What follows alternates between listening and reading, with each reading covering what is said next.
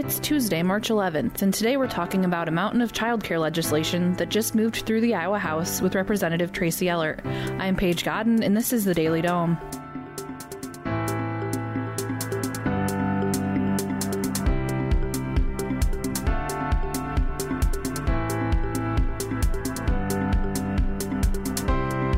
Everyone, and welcome back to the podcast. Today I am at the state capitol with Representative Tracy Ehlert of Cedar Rapids. Yep.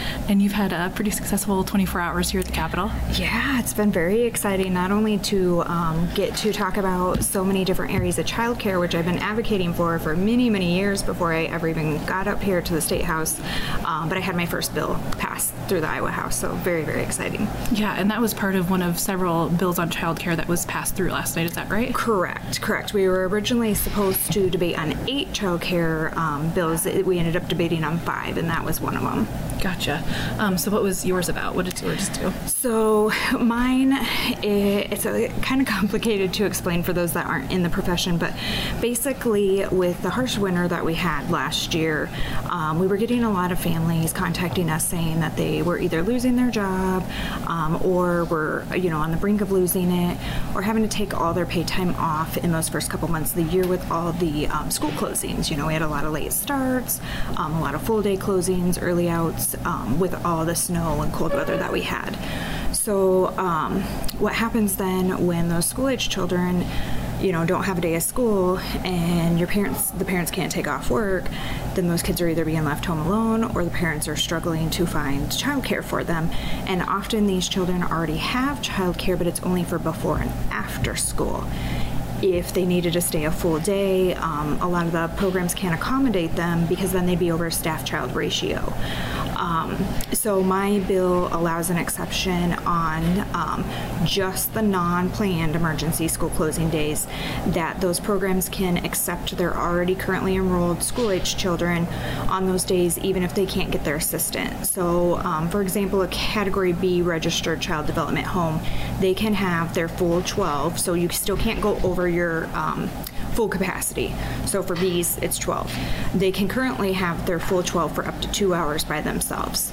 Um, I think of a few weeks ago, there was a day when um, it was a late start that then turned into a no school day. So they could have already had those kids there. Now the school says, oh, now we're fully canceling. They would have had to send them home under the current rules if they couldn't have their assistant come in after those two hours. This would now let them keep them the full day. Gotcha. And there's already a similar exception in place for category A's, so I'm just kind of building off of that. Um, so it'll help keep a few more um, in the workforce and not upset some of those jobs and make sure that kids are safe. Okay. Um, so what other types of things did some of these bills that were passed last night do? So there was a bill that addressed the um, CCA, the Child Care Assistance reimbursement rates, which are way too low. Um, programs do not get reimbursed even near what their private pay rate is, which is why so many of the programs are not accepting child care assistance. And that's a huge burden for our lower income families then, because as we know, we hear all this talk about the child care deserts, um, and there's about one slot for every three children in the state. Well, then when you look at families that are um, using child care assistance to pay for their child care, that's that's even um, less slots for them because um, so few programs accepted. So this bill made sure that every um, provider that or program that accepts child care assistance, that it put them up to the 50th percentile of the 2017 um, market survey rate.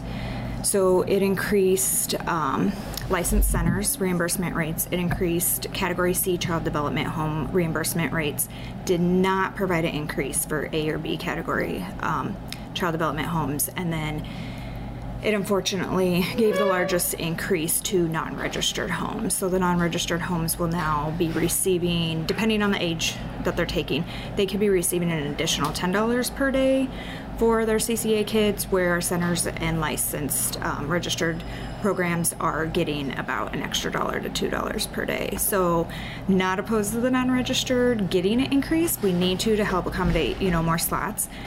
They should not have gotten the largest increase and setting their rates now almost identical to registered homes. I think that could kind of backfire because I already heard from a couple providers last night that either flat out said if they're getting paid the same as me, meaning the non registered versus registered, not taking it anymore. So we've already lost some of those.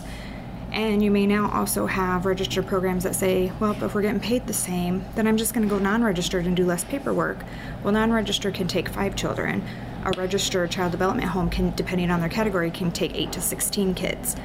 So we see, you know, if you're registered, you can take more kids, which helps address our slot shortage issue. So we really catered towards the non registered programs on this bill, not enough on our programs that can take more slots and offer high, higher quality. Um, not that non registered can't be a quality program, I know some wonderful ones out there. But we know that as you step up and become registered or licensed and then eventually go on to the QRS program, that you're increasing your quality. And non registered aren't even eligible for QRS, so they're kind of just stuck in that path unless they choose to move up. Sure.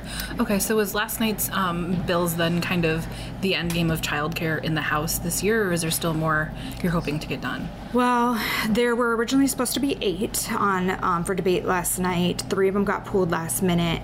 I have yet to hear if they'll be on for today or tomorrow, so I'm not sure at this point in time if they're dropping off completely or if this is going to be all of them because I know the plan was to do them all in one day mm-hmm. and kind of be like, yay, look what we did for childcare. Um, I would love to see some more come out. Um, personally, ones other ones that I introduced weren't even assigned a subcommittee, so none of them are eligible. But I'm looking for some avenues to maybe add pieces of those as amendments. So I'm hoping that there's opportunity. Um, but we covered quite a few of the areas last night. So we covered uh, childcare reimbursement rates. With my bill, we addressed just a tiny sliver of some of the capacity issues. There was one to address the cliff effect that went through, and then one that slightly touched on um, retaining the workforce and educating them because there was a teach and wages program bill that went through. Um, the ones that did not go through that were on the docket were a lot of tax credit ones. Um, I'm kind of neutral on those because the tax credits were going to businesses and they already receive a lot of tax credits. They were going to developers. And I want to see something that's going to help families right now pay their child care and help child care providers right now increase their wages. Um, we have not focused really on quality of care for children. Like, children haven't really been involved in this picture at all. That's what some of my bills that didn't even get subcommittee would have addressed. Um, and we keep talking about giving all these tax credits and building these nice, bright, new, shiny buildings, but we don't have the workforce to fill them. So we can build all the center, new centers we want who are we going to put in to work for him? So there's nothing that addresses that side either. Right.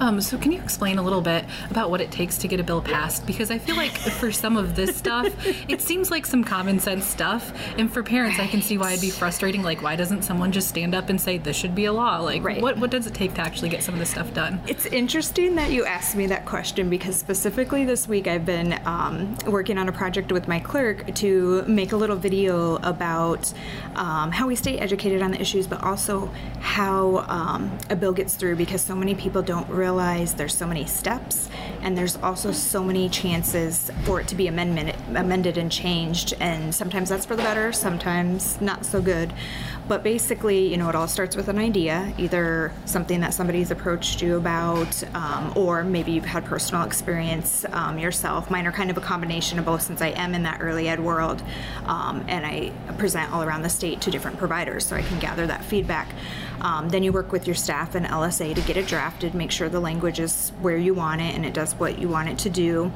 And then um, once you sign off on that, it gets introduced.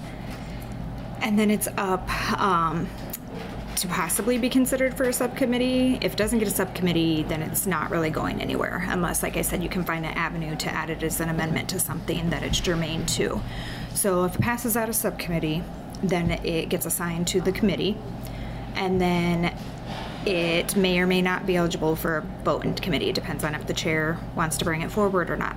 Assuming it passes through committee, then it's eligible to go to the floor, but then the Speaker of the House determines if they want to bring it forward for a vote or not. So you could have, you know, it could pass unanimously in subcommittee, could pass unanimously um, in committee, and it may or may not make it to the floor. And then if it does make it to the floor and it passes, then now you still have to hope that the Senate takes it up and votes on it.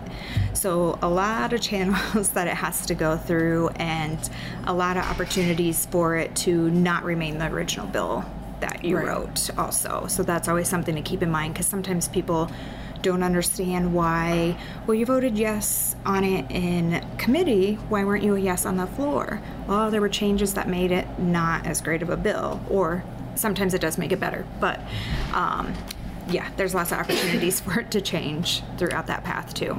Yeah. Um, so, I mean, back to childcare a little bit. I assume that was sort of in the platform that you ran on to get elected. Yes. Um, early ed, being an early childhood educator, early ed was my biggest platform. Yeah. So, what other kind of things did you promise your voters? What else are you working on? Um, so education as a whole, because K, early ed people don't realize that early ed is birth to third grade. So that K, you know, K through 12 is really important too. Um, also making sure that we're addressing um, what happens after kids get out of school, whether that's going on to college or maybe they're going to do a trade program. So making sure that they're prepared for the workforce. So the workforce was an issue too. Making sure that we have um, qualified workforce, that they're getting paid fair wages, um, are working in safe conditions.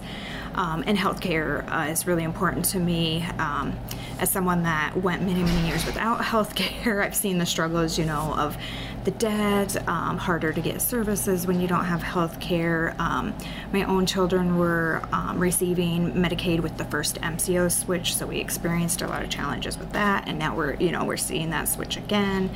Um, so basically, things that are good for Iowa families. Right. Absolutely. Um, okay. So.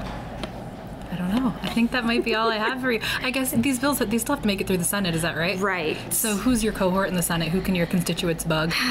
So I am going to start with um, my fellow Linn County senators to kind of get their input. Um, I definitely want to educate them so that they, you know, can advocate for them, and I'm hoping they can um, give me a path to follow because that's the thing is.